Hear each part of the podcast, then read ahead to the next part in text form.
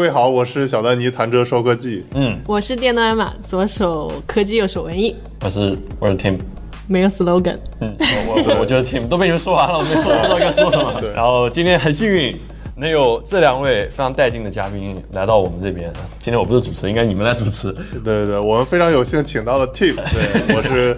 呃 ，Tim 的老粉了，对吧？就从油管就开始追 Tim 的节目了。多谢多谢多谢。然后我是我妈妈也关注了你，你妈也关注了。对，然后我妈就说你你一个那么少粉丝的，你来干嘛？她还拉开了你的那个关注，然后她说你好像就是啊、呃、Tim 关注列表里面粉丝最少的啊，是吗？所以今天咱就来聊一聊，来聊什么呢？对，我想有个问题就是 ，Tim， 你从小就是一个呃很乖的孩子吗？或者我从小就非常不乖的一个人，非常不乖。你干的最坏的、最捣蛋的事儿是？太多了。十四岁我就自己坐车去广州，就不跟我爸妈讲，去玩游戏，冒险岛以前很经典的一个游戏。嗯、然后那时候我超级沉迷这些游戏，然后就一天到晚玩，所以我的成绩也很菜。出国了以后玩不了国内的游戏了，我才慢慢收回一点心思，就做了很多其他的事情。其实我还写过小说，我以前写过一百四十万字的小说，是关于啥的？啊、呃，非常沙雕。这个就别看了，那时候写那种同人型的那种，哎，我都不好意思说，这个说了到时候有人去找，就特别尴尬。然后后面我还画过漫画，在杭州这边有杂志上面有上过。再到后面我才开始做特效，特效又做了很长时间。我再来做影视这一块吧，没有按照最早我爸妈给我想的，就是我能够把书读好，能够成长起来。呃，所以从小到大我都不是特别听话啊，我比较反叛。所以你现在就是做到你现在这一步，你是早就有规划呢，还是走一步算一步，脚踩西瓜皮就滑到这儿了？我最多只能看到可能几个月或者半年以后的事情，所以我在这些时间内我是有一个大致的规划。那当然现在对公司我会有一些更长远的规划，但是不是会走到这个方向我真不知道，嗯，将来会不会真的朝这个方向走我也不明白，但总得有一个东西和大家交代吧，对吧？不然大家哪知道你往哪走。做频道是肯定没有想到会成长到今天这样，嗯，会成为今天这个形态，这就是一点意料都没有的啊，对，所以所以就非常非常偶然性的这么一个事件吧。我觉得大家做频道可能都是具有相当的偶然性来做的吧。嗯，对，就你们你们哪有想到你们现在会成长到现在现在这样的？但这也是活着的一个很核心的点，就是未知性。就其实我很多时候会思考一下频道现在的这个收益结构，对，这个其实还挺重要的。就呃，我们频道现在 T V C 的广告占我们频道总收益大概百分之五十左右，然后我们的这个呃电商这边占三十左右。然后真正频道内的广告合作可能只有百分之二十。但说到流水线这个层面的话，我觉得内容在一定层面上、制作层面都是可以量化的，就比如剪辑。嗯、那我们这边的剪辑的几位同学都已经非常熟练了，就可以很高效的来做出有意思的片子。然后比如说你的这个调音、调色，这些都有个固定标准，比较容易量化。最难量化的就是内容本身。就你的稿子，稿子这个东西确实很难流水线生产，哪怕是一个商业单。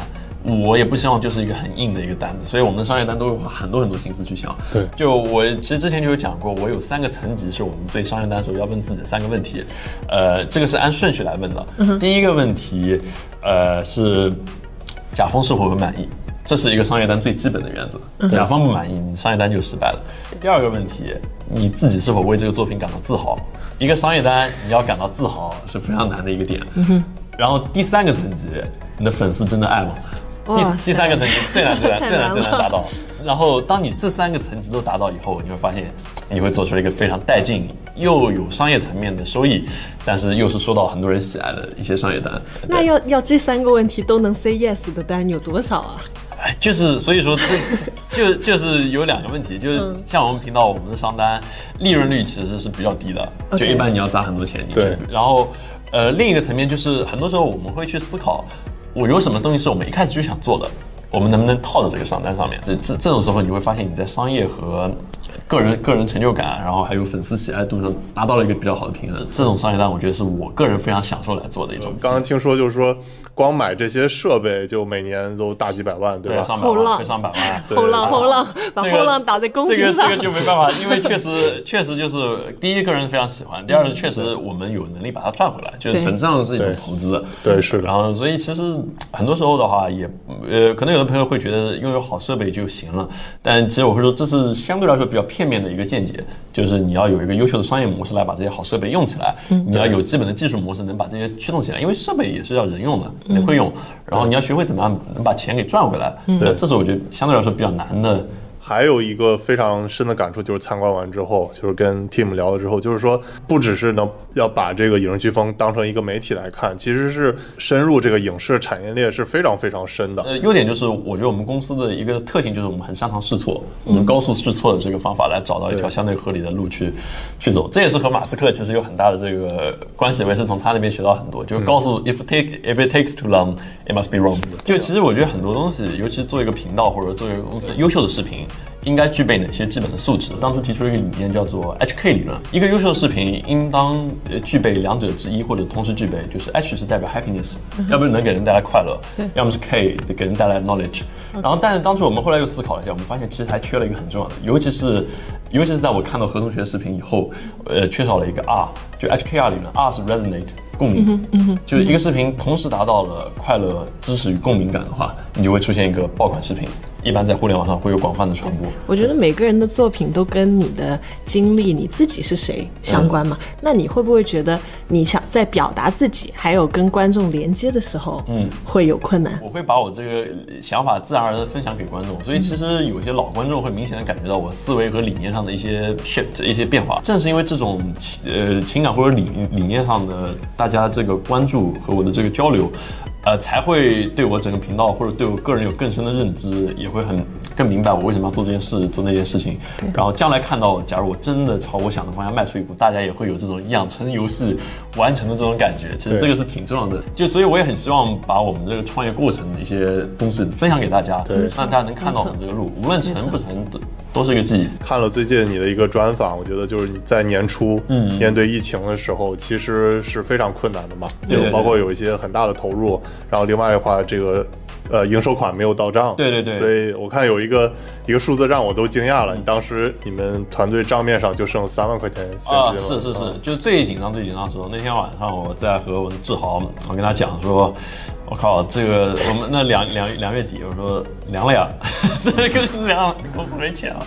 然后然后我说那我准备借钱去了。然后我说怎么也得想办法把这个这一段时间给苟过去。嗯、这个其实不是因为我们公司真的没有没有钱了，而是因为我们太多营收款。这个其实本来想做一个视频，到时候我先我先搁着这个视频，到时候介绍我们今年跌宕起伏的这个商业商业模式。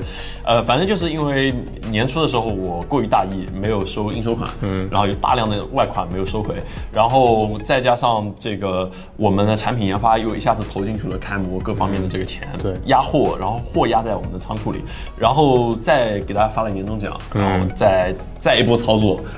就账上其实本来钱就非常非常非常非常少了，但我以为过了年就 OK 了，然后疫情发生了，嗯、连续几个月以后，我就发现，我靠，这这这事就有点朝不对的方向走了。嗯，那我们就赶快。赶快开始想怎么救，然后我们就开始做我们的直播带货。嗯，直播带货确实就那时候的厂家还没有被这些主播给忽悠瘸，就是确实还挺愿意真的把价格降下来了让你做的。嗯、到后面的话，这个什么七大姑八大姨牛鬼蛇神全上了，那厂家自然就被坑怕了，就不愿意降价了。但一开始确实是物廉价美的一个状态，嗯、然后我们也有合理的收益。呃，确实在那段时间我们靠着直播。呃，把我们整个模式给扭转回来。第一天直播我们三十多万，然后后面有一天我们一百多万。嗯，呃、对对，所以所以销量上来以后，我们有一些合理的佣金，也不是很多，几个点，但是至少给我们的一些现金给回、嗯、回血了。你们调整的速度真的好快！哇，那你再不调就凉了呀！我们为了提早复工，我们给政府接了政府的这个疫情宣传片，然后我们说这个宣传片，这个你要是。不让我们进我们公司，我们怎么给你剪呢？然后我们是杭州最早最早复工的公司，应该是前五十位、嗯、前五十家企业复工的。对，嗯、我跟 Tim 聊，感觉还有一个特别大的就是，其实 Tim 对这种前沿科技是研究特别特别深的。然后我们刚才聊到有一个特别有意思的，就我感觉是那个把那个车爆改。对，我们现在在和 Mini Cooper 做一个很有意思的合作。嗯、然后这个到时候应该十二月我们会上这个这个片，就把它改成一个。很有意思的一个车体，我先我先不具体讲，就是具体改成什么样的功能。就我跟 Danny 都会聊很多关于科技的东西。嗯，那我就想问，像你们这些拍摄的设备也好，还有这些新科技也好，其实是变得越来越快的。嗯，那你会不会担心，比如说你们刚摸透一套呃拍摄的方法，然后 V R 就来了 ，A R 就来了？人最恐惧的是信息差，嗯、降维打击。对，那降维打击往往产生的原因是因为你没有跟上这个呃某一个领领域的这个进化，而注意到这个领域对你自身领域的威胁。对、嗯呃，但是我认为我个人现在信息面收集够广，所以我倒不会有这个恐惧感。对、嗯，所以我觉得我们应该能够挺快的去适应，甚至比别人更快的去适应这些行业的变化。举个例子，比如说我们直播间，我们在。呃，两月份的时候，我们基本上没有做过直播，我们对直播的概念基本上就非常模糊。对，我们从两个月、两月的两月份的时候开始，每天迭代我们的直播间，极其夸张的速度。然后一凡是我们设置主管嘛，然后他他是这个中传的导播系对毕业的，然后他来了以后，然后就迅速的把我们这边开始各方面的进化，然后每天都在想怎么样能够把我们的直播变得更有趣、更带劲。然后就以超高速的形式来进化，就就迅速跟上了这个潮流吧。然后还帮别的很多很多地方做了这个方案。嗯，对对对 对, 对。我看最近呢，就是帮小翔哥去小翔改造改造，对对对对。然后当然我们也给，比如像天猫那边，我们也会去给他们改造啊。嗯、然后还有还有一些别的这个各个大厂的这些直播间，我们也都去帮他们做了改造，也成了我们的业务收益线之一，也是意外的获得的。嗯、高速迭代是很重要的一个理念。对，就是要去，嗯嗯嗯嗯嗯嗯嗯嗯嗯嗯，每天想怎么魔改它，这就是 Tim 所说的这个信息差的价值。就假如说有看过我们之前淘宝直播的话，其实我们更多是在一个交互和信息获取的层面。比如说直播最容易产生的一个问题，卖货就是用户一进来不知道你在干嘛。对，所以我们就迅速做了一套就是针对竖屏开发的一套系统，我们只是把中间这块画面留给我们的脸，然后下面的地方都是用来展示所有产品的信息和今天促销的这个内容，然后可能会有视频，有一些快速的包装，能让进来的用户立刻知道今天会有哪些内容，能把人留住是很重要的一点。对，所以你会在很多层面去思考，怎么样能把直播第一有趣，第二留人，第三还能有销量。对，很多时候我们看觉得挺舒服挺爽，其实后面就有很多的思考。哎，听说那个苹果母公司老板背后直播方案就是你做的？他们现在用的是更专业的一套工业投影方案，嗯 okay、但之前我们提过提过一套这个方案给他们。是大佬直播背后的男人。对。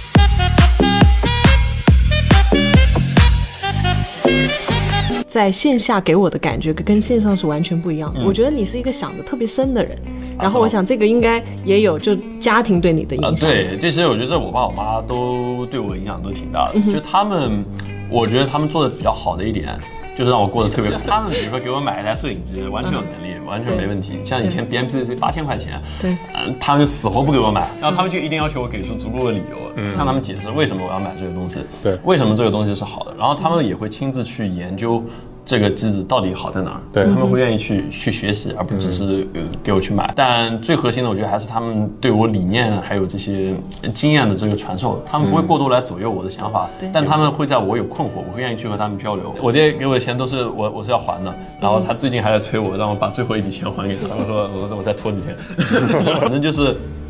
呃，就这样，比如卖桃子，他也会去借我这点钱，让我去尝试。然后当我被社会毒打之后，我意识到原来桃子这玩意太难运了，我靠！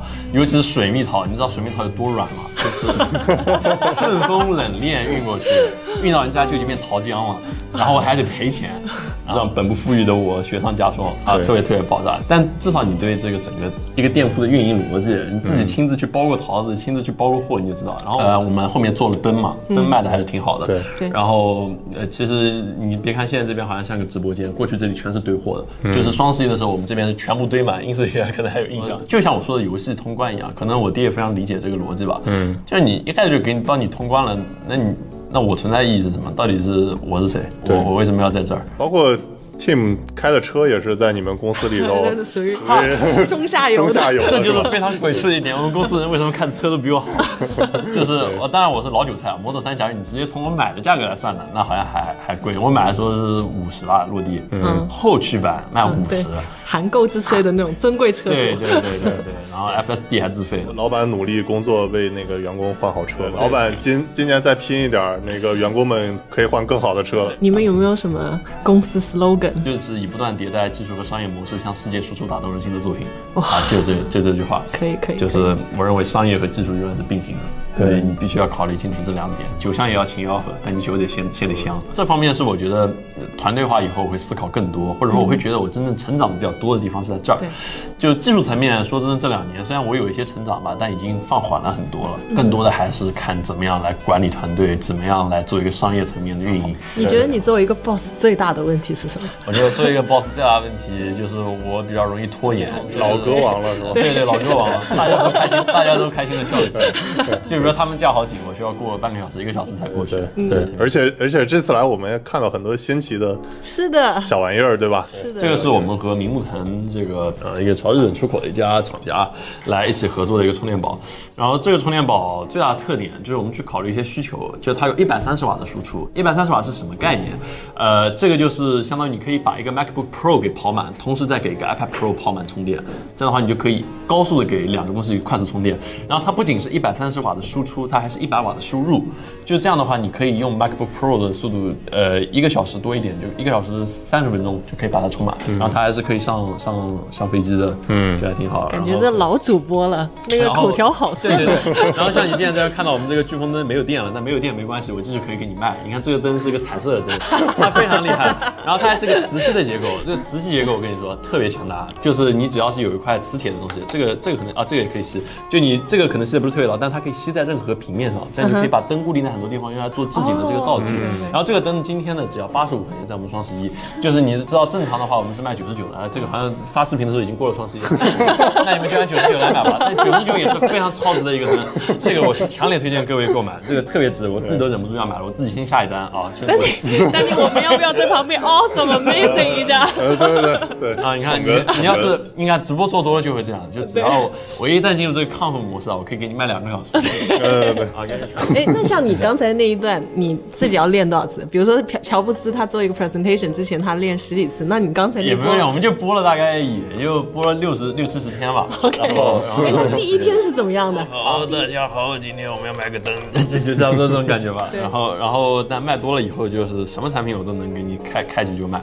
对对对，开局就卖。我们也学到了。对对对，感觉把把专业打在公屏上。对对对，就就直播的时候，大家都会特别亢奋，你知道吗？就是，哎呀，你必须得有这个精神在，大家才会才会有这个购买欲望。对，就我不得不说，像薇娅。薇娅据我所知特别特别拼，你知道吗？她每天大概早上七八点钟才睡觉。然后李佳琦，我靠，那她直播可比我兴奋多了。宝宝们看好了，大家快点打！我我都模拟不出来，就就买它，买它 ！Oh my god！ 然后然后他就这样，就你你在三个小时前进去看他直播间这样，三个小时以后你再进去看他怎么还在这样喊，然后每天都这样。Tim 的模仿能力也特别的强，对吧？在之前先模仿了一个那个半佛老师。对对对。大家好，我是我是你们的资本马桶好半佛老师。噔噔噔。对，你看直接这个配上。对对对，暗号 get 了，对吧？资本马桶拆了。对对对。刚才我们听那个。Tim 说他是这个特斯拉的老韭菜，但其实我们旁边还坐了一位超级资深韭菜。不要这样！之前你不是参加那个特斯拉的超级工厂吗？嗯，这个你应该是国内第一个吧？啊，对，我应该是第一个。对，嗯、然后当时他们给你剪了个片子。啊，后来下面的留言非常魔性，对，非常魔性。你有没有看那些？我看了，我看了两个维度吧，我觉得这都有一点。第一呢，我确实觉得剪辑的确实有一点那个偏颇吧，呃，比如说降价，对吧？嗯。比如说那个，那那这个东西，因为不是我们剪，但我不能怪剪辑，他毕竟是在企业里面，然后朝一个正向方向做，稍微有点像把我卖了，就就感觉是我一直在说好，有点尴尬，所以我也理解不了解内情的朋友看到当然会觉得很奇怪吧。嗯。但另一方面呢，我也觉得有些人可能确实对特斯拉本身。就抱有比较强的成见，人就是来黑的也有，呃，所以是几帮人鱼龙混杂的在一起，就组成了一锅粥。我觉得我会到时候再出一些视频，不是讲这事儿啊，就讲我特斯拉开了一年多以后的这个体验。对、嗯，就我觉得还有挺多东西可以讲的，当然我会讲不少缺点。因为我觉得开多了你才知道这些车的缺点到底在哪儿。对，然后有很多人说你啊，你不是车评人，你为什么要评车？那我买的车我还不能讲两句吗？特斯拉的这种你是讲你个人的感受这种东西，也能做成大制作吗？啊，可以啊，就你你们知道我们的那期特斯拉视频发布的时候才十几万的影视，我们用八 K 拍的。其实我甚至还可以把它现在更新成一个八 K 的版本。现在 B 站开放的分辨率越来越高了嘛，嗯、然后你去看的话，你应该看到就是全网应该就没有这么高分辨率的特斯拉的这个内容了。特斯拉的那个拼接不齐，被拍得更明显了。啊、对对对对，可以可以拍的。我以前也在一个公司。公司也是也是专门拍车的，然后其实拍车是特别特别难的啊，对，特别复杂，特别复杂，所以就是车的广告会那么贵啊，对，有它的原因。哎呀，其实拍广告以后，我觉得这个可以单独再开期节目来聊了。就拍广告又是一个天坑啊，就刚才我就停下来了。你会觉得为什么一个广告，有的人能叫到上百万，有的人几十万，有的人几千？就是很多时候，第一是这个人本身的一个价值溢价会存在，这是客观存在。但另一方面就是一个组。当你进一个剧组，你就知道这个烧钱就是一个机器，像 machine， 就 literally burning money， 就就是你的你的钱就看着它烧掉，你必须要把所有东西都控制好才可以有利润。其实广告行业的利润真的不是像想的这么高暴利的，嗯，就一旦有一个失误，很有可能这个单子就废了。杭州这边的广告单 ，T V C 广告利润率在百分之十到十五，啊，然后风险是非常高的，然后还会有长期的拖款账期。所以其实有的公司就会被这样拖垮了。我看过的就汽车广告里面，我印象最深的，之前也跟 Danny 说过，就是他其实是创意，他拍的就是普通的拍法啊，就是那个创意是怎么样的？男的看着那个女的，先看她的眼睛，然后把视线移到旁边，就她的那个窗外的车，然后又是那个男的，然后又是窗外窗外的车。然后通常这种车的广告，对于普通的人来说，其实更加多的是那个创意。对对对对，创意是特别重要的。我们创意还还真挺多的，就就是也会花很。很多时间去想嘛，就像刚才我们会问自己的几个问题，对，你问明白了这个创意到底不烂了。带劲，谢谢大家，然后请务必给丹尼三连，给艾玛三连，给我三三三连，呃，多多买有对方的，对吧？好，那么就这样，好，我们拜拜，拜拜，拜拜。Good， 非常非常 fluid，very good， 哇 ，very nice。